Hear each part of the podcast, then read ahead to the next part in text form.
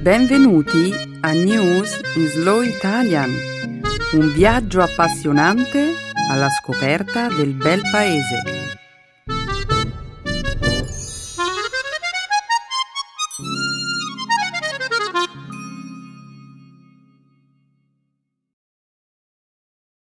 È giovedì 23 maggio 2019. Benvenuti al nostro programma settimanale News in Slow Italian. Un saluto a tutti i nostri ascoltatori. Dal momento che Benedetta e Stefano sono in vacanza questa settimana, presenterò io la puntata di oggi insieme alla mia amica Chiara. Ciao Romina, un saluto a tutti. Nella prima parte del programma parleremo di attualità. Inizieremo con la relazione pubblicata da una delle principali agenzie europee per la difesa dei diritti umani, che condanna il trattamento dell'Ungheria nei confronti dei migranti. Subito dopo parleremo della richiesta fatta dalla polizia di Edimburgo in Scozia a un McDonald's di sospendere le vendite di milkshake in vista di un comizio di Nigel Farage. Poi discuteremo di una nuova prelibatezza, aggiunta di recente sul menù di una popolare catena di ristoranti. I grilli arrostiti. Per finire, vi racconteremo il risultato dell'edizione 2019 dell'Eurovision Contest, che quest'anno si è tenuto a Tel Aviv e si è concluso lo scorso sabato sera. Programma eccellente. Ovviamente non è tutto qui, Chiara. La seconda parte della trasmissione sarà dedicata alla lingua e alla cultura italiana. Nel segmento grammaticale vi illustreremo l'uso degli aggettivi possessivi. Nel dialogo parleremo di una preziosa opera d'arte italiana che, dopo tanti anni, è tornata a Firenze in mostra temporanea per gentile concessione del suo proprietario. Ho letto eh, che sono decine di migliaia i quadri, le sculture, gli affreschi, i manoscritti, gli arazzi di casa nostra che, in modo più o meno legale, hanno lasciato l'Italia per andare ad arricchire i musei e le collezioni private di tutto il mondo. Purtroppo è vero. L'Italia, nel corso degli anni, è stata depredata di tantissimi dei suoi tesori. Se un tempo possedere capolavori era considerata una gloria di cui far sfoggio, oggi è un lusso che pochi possono ancora permettersi. Mantenere e restaurare un'opera d'arte in Italia è diventato costosissimo. Così, sempre più frequentemente, gli eredi mettono in vendita le prestigiose collezioni dei padri che spesso contengono capolavori di eccezionale interesse pubblico.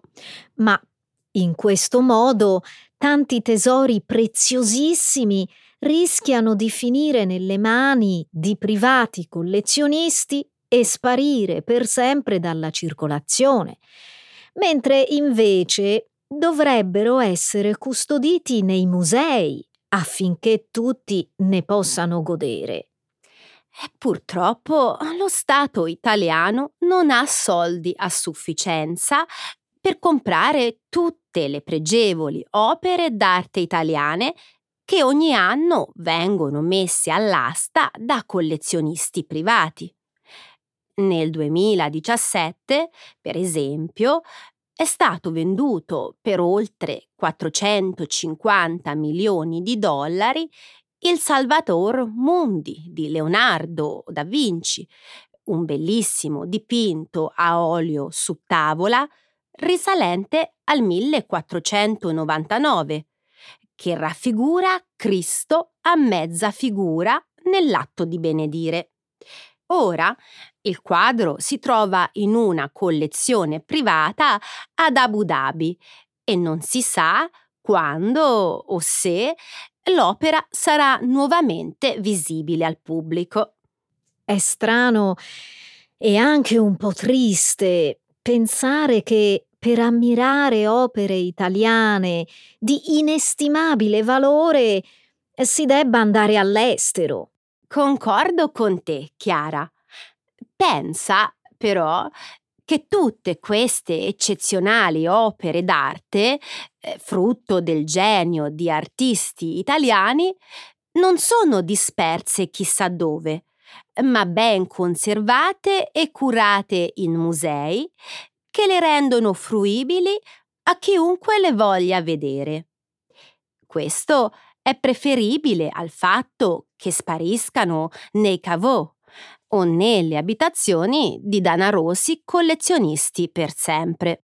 Che ne dici se adesso introduciamo il nostro secondo dialogo? Certo. L'espressione che abbiamo scelto questa settimana è avere e tenere in serbo. Nel dialogo parleremo di una prelibatezza tutta italiana, rivisitata però in modo un po' inusuale. A proposito di cibi, sai quali sono i prodotti alimentari italiani più amati e imitati all'estero? Hmm, non saprei. Allora, al primo posto c'è il parmigiano reggiano, poi il gorgonzola, il prosecco, il grana padano il prosciutto San Daniele e il Chianti. I nomi delle imitazioni di questi prodotti, poi, sono davvero fantasiosi. Lascia che te ne elenchi alcuni. Parmesan, grana parrano, chianticella, cambozola, eh, se non fosse che l'Italian sounding provoca danni gravissimi all'economia italiana, questi nomi mi farebbero davvero sbellicare dalle risate. Hai ragione. Adesso però basta chiacchierare. È tempo di dedicarci alle notizie della settimana. E su il separio!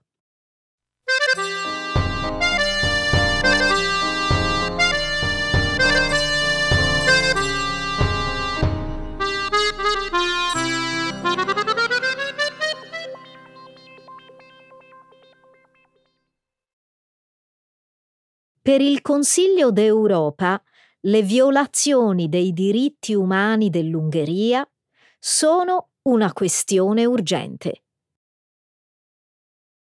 Lo scorso martedì la principale agenzia europea per i diritti umani ha pubblicato un rapporto di 37 pagine in cui condanna fortemente il comportamento dell'Ungheria nei confronti dei migranti.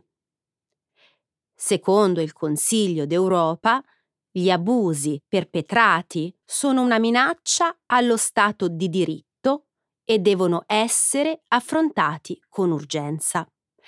La relazione, lunga 37 pagine, si basa sui dati raccolti dalla commissaria per i diritti umani Dunja Mijatovic durante la visita di cinque giorni effettuata in Ungheria lo scorso febbraio.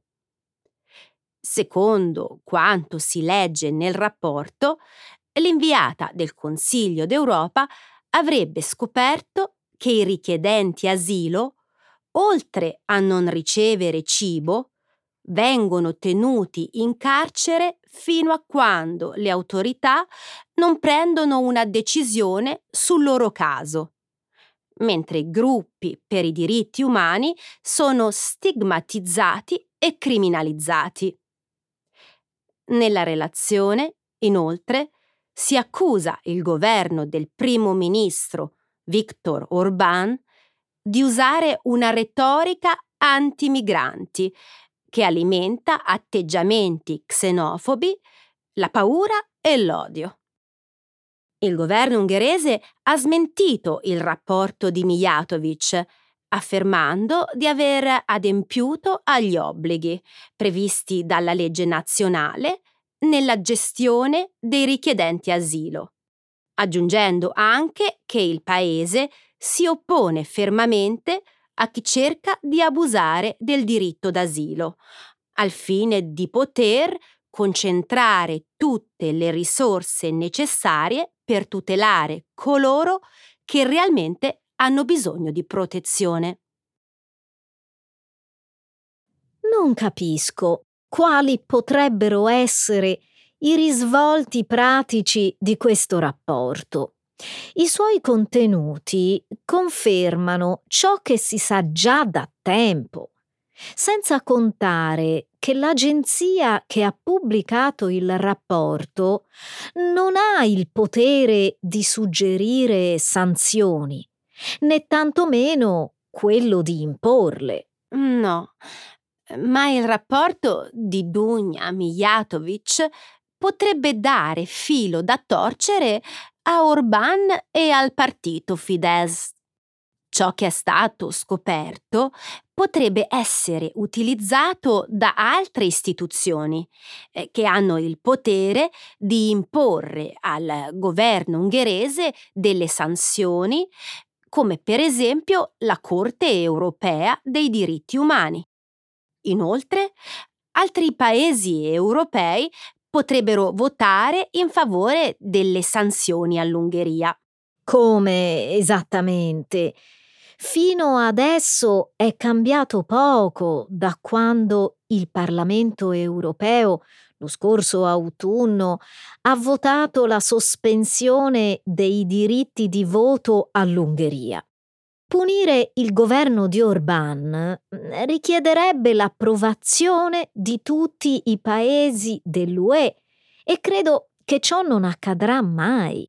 Forse no. Eh, tuttavia, il rapporto potrebbe finire con isolare Orbán e il partito Fidesz. Entrambi, fino adesso, sono riusciti a mantenere una certa credibilità nel principale partito di centrodestra del Parlamento europeo. In seguito a questo rapporto, Fidesz potrebbe perdere il supporto degli altri partiti, eh, che inizierebbero a considerarlo eh, come un fattore di rischio. È davvero importante. Se l'estrema destra alle elezioni parlamentari europee riuscirà a ottenere i consensi previsti, Orban avrà dalla sua parte un numero di politici ancora più numeroso e potente di quello attuale, per non parlare poi del suo potentissimo alleato, che si trova dall'altra parte dell'Atlantico. Penso che tu sia troppo pessimista, Chiara. Eh, moltissime persone, insieme alla maggior parte dei cittadini europei, non sopporta le politiche portate avanti dal governo di Viktor Orban. Eh, credo che l'influenza del leader ungherese sugli elettori sia alquanto limitata. Dici sul serio? I sondaggi mostrano che alle prossime elezioni parlamentari i partiti di estrema destra potrebbero raddoppiare il numero di seggi che attualmente possiedono. È possibile che non raggiungano la maggioranza, ma bisogna riconoscere che molti europei sono favorevoli alle politiche adottate dall'Ungheria.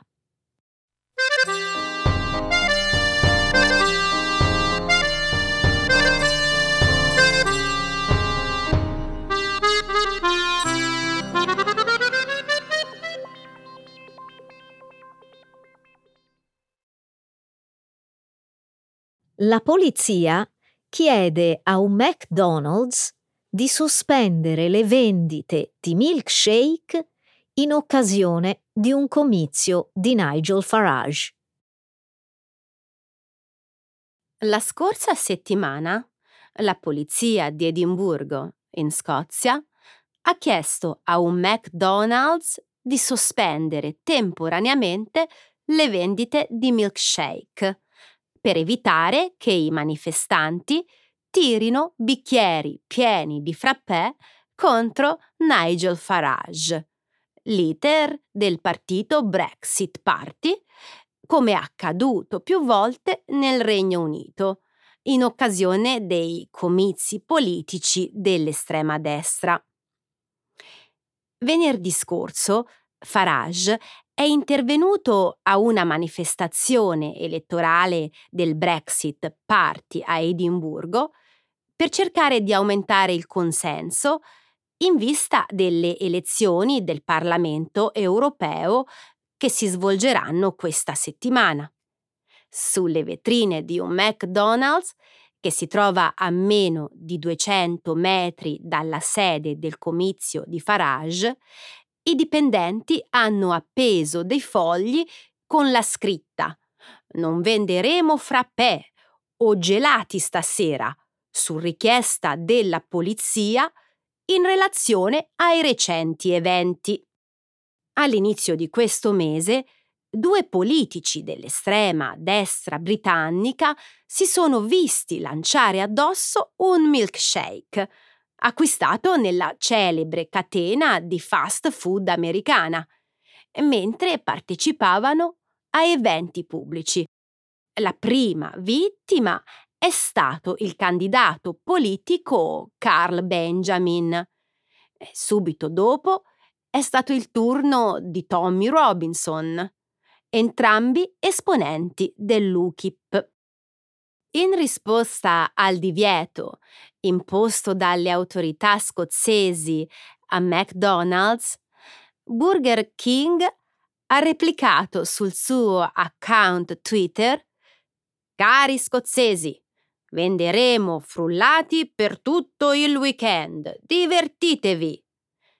In seguito, un altro messaggio chiariva che l'azienda non sosteneva la violenza. Se Nigel Farage ha scampato il lancio di frappè a Edimburgo, non è però riuscito a evitarli lunedì, quando a un comizio elettorale a Newcastle, nel Regno Unito settentrionale, un giovane in mezzo alla strada gli ha gettato addosso un enorme milkshake. Romina, devi ammettere che almeno questa è una notizia divertente. I frappè sono diventati un nuovo simbolo di protesta. Sono molto più creativi delle uova. Io invece non li trovo tanto divertenti, Chiara. Non credo che questa protesta cambierà l'opinione degli elettori su Nigel Farage eh, o su altri politici dell'estrema destra. Semmai lanciare i milkshake addosso ai politici potrebbe avere l'effetto contrario e far apparire questi manifestanti come gente molto immatura. Beh, devi almeno apprezzare il simbolismo. Simbolismo? Sì, il latte è diventato il simbolo del movimento che si oppone all'ultradestra. Non hai visto i video dei suprematisti bianchi che bevono latte? Lanciare frappè ai politici vuole essere un modo per sminuire la protesta dei suprematisti, rovesciandone il significato. Mm, credo che tu eh, stia un po' sopravvalutando il valore del gesto dei manifestanti che si oppongono all'ultradestra. Se non sbaglio, uno dei primi giovani a iniziare la protesta ha detto ai giornalisti che il suo era stato un gesto istintivo e che per caso aveva tra le mani un frappè. Sì, forse. Ciò però non cambia il suo significato. Mm, non sono convinta che attaccare le persone sia il modo più opportuno per portare avanti una causa, giusta o sbagliata che sia. Ok, è ovvio che sarebbe meglio se la gente potesse confrontarsi pacificamente e con razionalità. Ma come si fa a ragionare con chi ha idee estreme e dà la colpa agli immigrati di tutti i problemi che affliggono la nostra società? Oppure a discutere con qualcuno che sostiene di scherzare quando dice di voler violentare un altro politico o accusa il femminismo di misoginia. Non è facile instaurare un dialogo con queste persone, ma di certo lanciare frappè eh, a chi la pensa diversamente non è un bel gesto.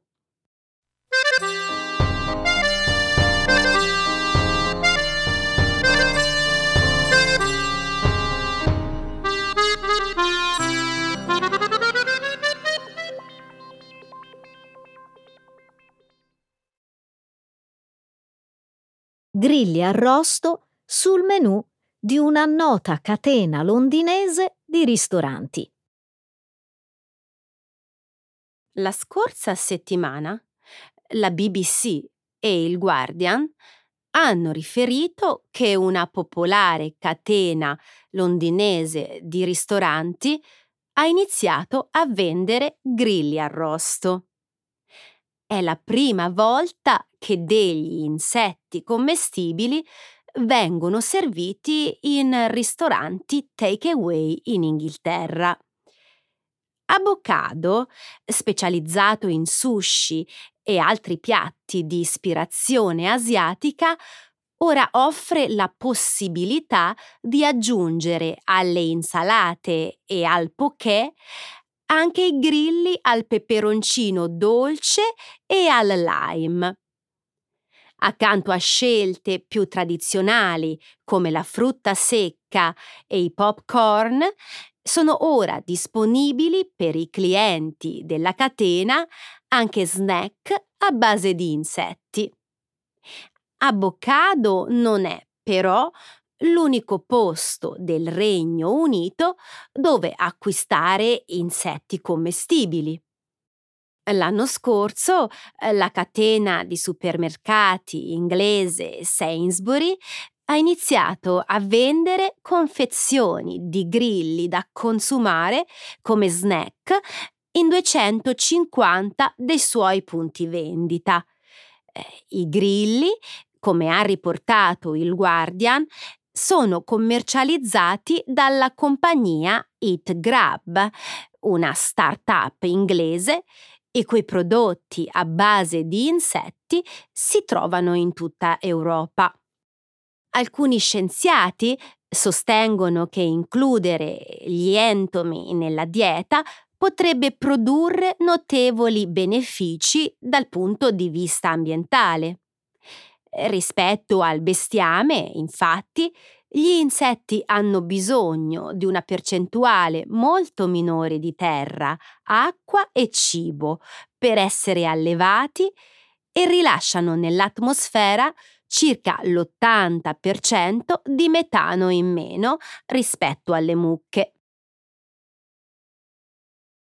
Romina, sono felice che l'abitudine di mangiare insetti stia diventando sempre più comune in Europa. È un modo di alimentarsi che produce molti meno scarti rispetto alla carne e a livello nutrizionale fornisce un maggior apporto di proteine, calcio, ferro. Mm, Chiara, non credi che questo tipo di alimentazione possa essere più che altro mm, una moda? Una moda? Mangiare insetti? Ma dai! Mm, beh, quello che intendo è che cibarsi di insetti nei paesi in via di sviluppo ha un senso, perché garantisce in modo semplice di ricevere tutti gli elementi nutritivi necessari. In Europa, però, la situazione è diversa e mangiare insetti potrebbe rivelarsi solo una tendenza momentanea.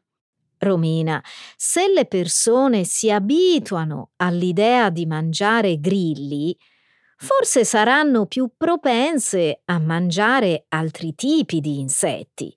I vermi della farina, per esempio, dovrebbero essere buoni nelle fritture e nel riso fritto come alternativa alla carne.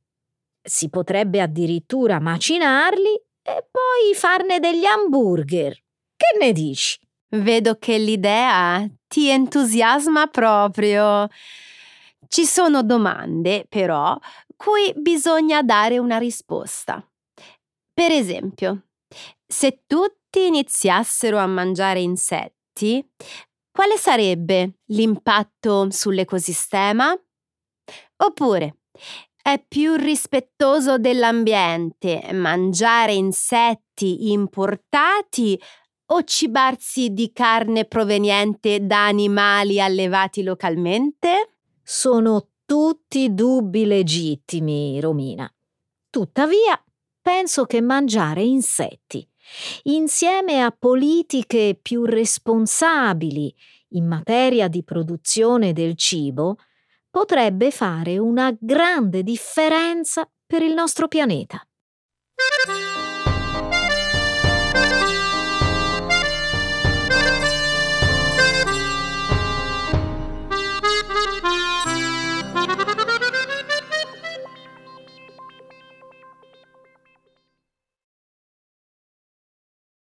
I Paesi Bassi vincono l'Eurovision Song Contest 2019.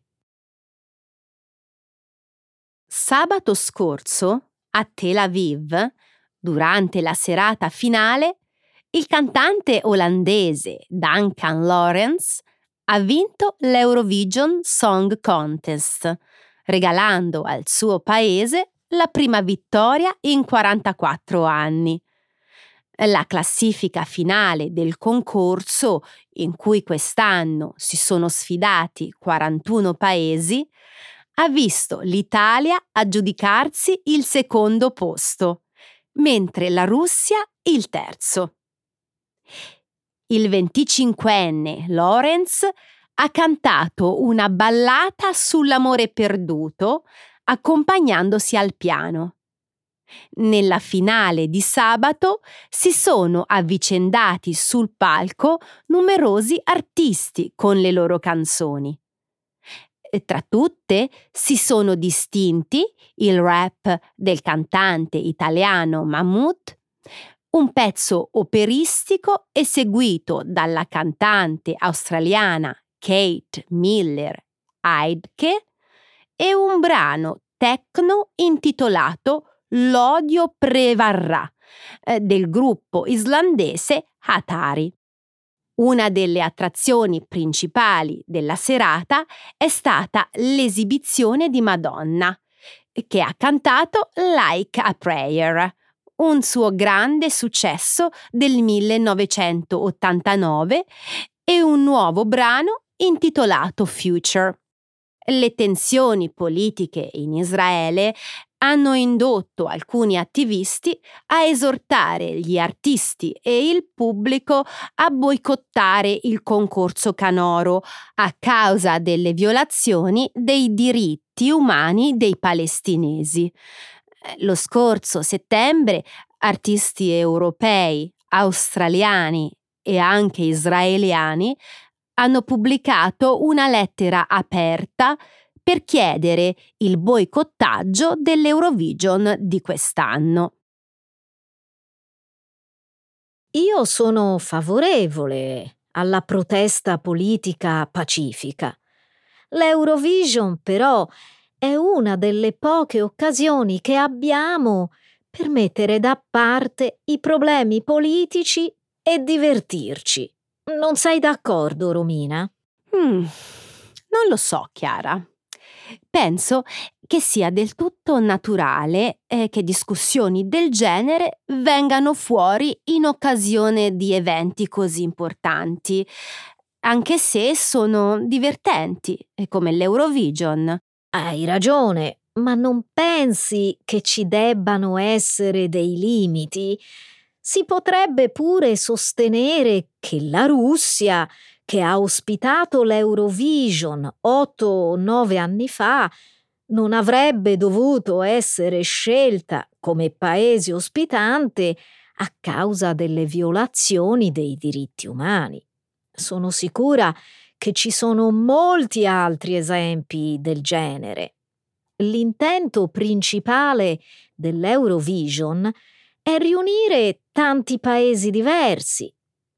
Questo però non è ciò eh, di cui vorrei parlare. ok. E di che cosa vorresti parlare allora? Quello di cui vorrei discutere è come ha fatto l'Olanda a vincere. La canzone dell'Italia era di gran lunga migliore. Sono sicura che la tua sia un'opinione davvero imparziale, Chiara. Il mio eh, non è un giudizio di parte. Parlando seriamente, per due volte negli ultimi tre anni hanno vinto il concorso Tristi e lente canzoni d'amore. Che ne è stato di quelle allegre e orecchiabili? Lo sai che l'Eurovision è noto per l'Europop? Hai qualcosa contro le canzoni d'amore tristi? Assolutamente no. L'Eurovision è sempre stato un concorso all'insegna della leggerezza, dello spettacolo e del divertimento. Il concorso negli ultimi anni è diventato molto più cupo. Pensa per esempio alla canzone intitolata L'odio prevarrà. Non è una canzone da Eurovision, non pensi di essere un tantino troppo idealista? Il mondo è diventato più connesso e complicato. L'Eurovision non fa altro che riflettere questo momento. C'è ancora leggerezza e spettacolarità, ma credo che sarebbe innaturale se fosse tutto qui.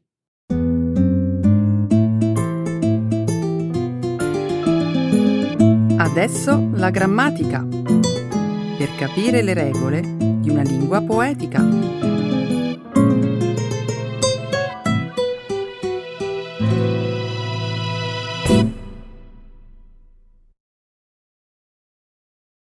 Possessive pronouns and adjectives.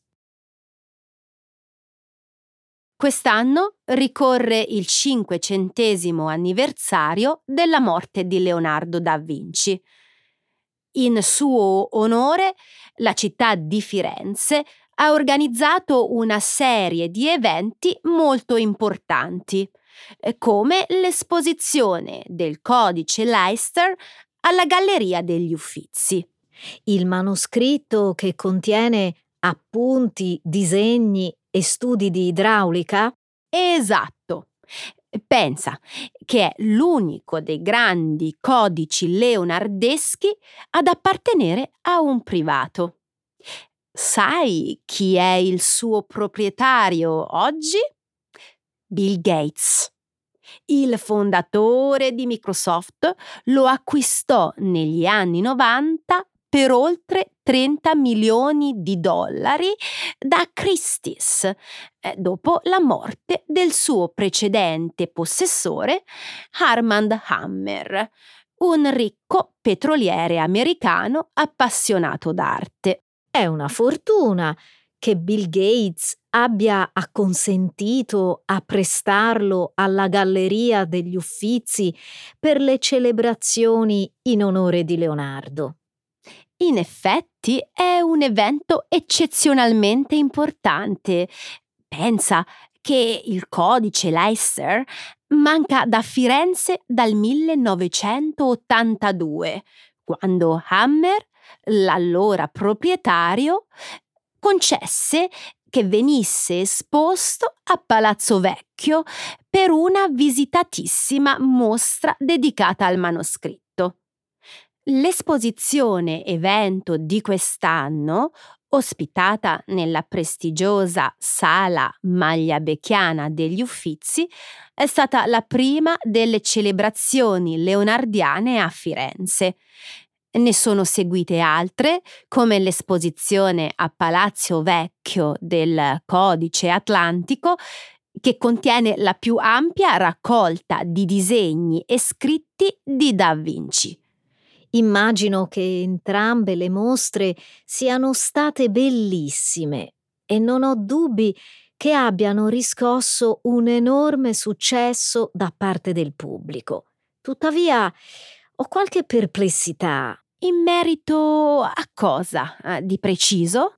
Immagino che tu sappia che il padre della Gioconda scriveva in modo speculare, un sistema di scrittura che consiste nel tracciare le lettere al contrario, come se fossero riflesse in uno specchio.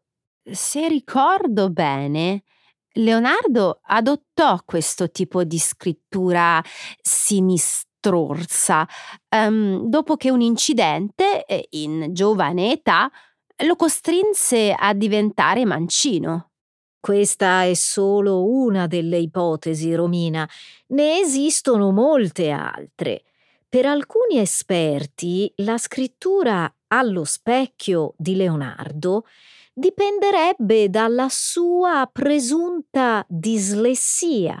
Secondo altri sarebbe una sorta di codice segreto per proteggere i suoi manoscritti dal plagio e dalla censura ecclesiastica. Ok, adesso però vai al nocciolo della questione. Eh, qual è la tua perplessità sulla mostra dedicata al Codex Leicester? Mi domando se i visitatori sono riusciti a godere appieno dell'esposizione del codice di Da Vinci. Immagino che in pochissimi siano riusciti a leggere le pagine scritte da Leonardo dal momento che la sua scrittura è difficile da decifrare. Capisco eh, la tua perplessità. Gli organizzatori della mostra, tuttavia, hanno pensato a rendere i manoscritti del Da Vinci fruibili per tutti i visitatori, grazie all'uso del Codscope, uno speciale strumento tecnologico grazie al quale è possibile sfogliare le pagine del codice, conoscerne la trascrizione dei testi e le informazioni sui temi trattati. Se ho capito bene, si tratta di un apparato multimediale che accompagna i visitatori nella lettura e nella comprensione di questo straordinario documento. Fantastico! Sono assolutamente d'accordo con te. L'uso del Codscope ha dato la possibilità a tante persone di poter finalmente leggere e comprendere gli scritti che il genio di Leonardo ci ha lasciato in eredità, che fino a ora erano di esclusivo appannaggio di pochi studiosi. Ecco le espressioni, un saggio di una cultura che ride e sa far vivere forti emozioni.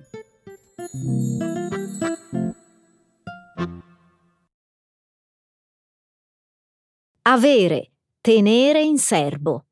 To have in store, to hold. Oggi per te ho in serbo una notizia molto curiosa anzi, è molto golosa. Sai che a Roma è nato il primo ristorante gelateria d'Italia?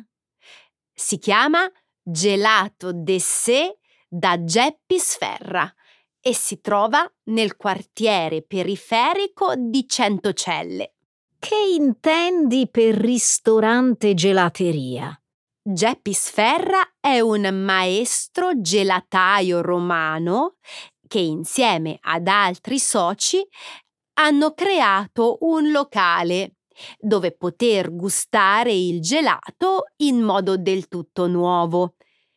In questo ristorante il gelato si serve con diversi accostamenti eh, che giocano sulle affinità e sui contrasti dei sapori e delle consistenze. Fammi qualche esempio, così posso capire meglio. Allora, sul sito web del ristorante ho letto che ci sono tre tipologie di abbinamenti, gelato e orto, che propone accostamenti tra gelato e verdure, gelato e fattoria, che abbina il gelato a carni, salumi e formaggi. Infine, gelato e mare. Mm. Gelato servito con il pesce eh, non mi sembra molto invitante. Se lo chef gelataio ha in serbo di servire questi strani abbinamenti, eh, non so se avrà successo. Ti confesso di essere un po' perplessa. Non essere prevenuta, Chiara. In genere, quando al ristorante si mangia pesce, eh, cosa si ordina subito dopo per rinfrescare il palato? Beh, un sorbetto, ma si gusta dopo, non insieme al pesce. Non ti facevo così tradizionalista. Nel menù del ristorante gelateria si serve la spigola grigliata con salsa di senape, tartufo e miele. Il tutto accompagnato da un sorbetto al cacao puro. Devo dire eh, che nonostante l'azzardo della combinazione, la descrizione del piatto a me fa venire l'acquolina in bocca. Invece, per quanto riguarda l'abbinamento tra gelato e verdure, hm, mi ha incuriosito eh, quello tra il carciofo alla romana eh, cialda di patate e gelato alla liquirizia. Mm, immagino che prima di esprimere giudizi bisognerebbe assaggiare qualche piatto, anche se... Anche se? Anche se forse potrebbe rivelarsi un'idea geniale. Ne sono convinta anch'io. A New York esiste eh, un ristorante gelateria molto simile eh, che sta avendo un gran successo. Eh, lo chef gelatiere è un pugliese, emigrato negli USA, che ha aperto nell'Est Village a Manhattan un locale chiamato Gelarto, in cui si serve un gelato rivisitato in chiave giapponese chissà quali stranezze ha in serbo nel suo menù. Alla gelateria Gelarto si serve il sushi ice cream. Uh, anche qui si abbina il gelato al pesce? Beh, a dire il vero, il sushi ice cream non ha nulla a che vedere con il pesce. Si tratta di una pasta per biscotti servita cruda, guarnita con gelato e presentata come fosse del sushi. E gli americani come l'hanno presa? Ah, il locale ha avuto un grandissimo successo. D'altronde il gelato, in qualunque forma o abbinamento tu lo presenti, piace sempre a tutti. E anche per oggi abbiamo finito. Ah, Romina, ho in serbo una sorpresa per te. Mi porti a prendere un bel gelato? Certo, e lo sai con cosa? Con i calamari. No way! ciao! Ciao! Ciao ciao, a presto!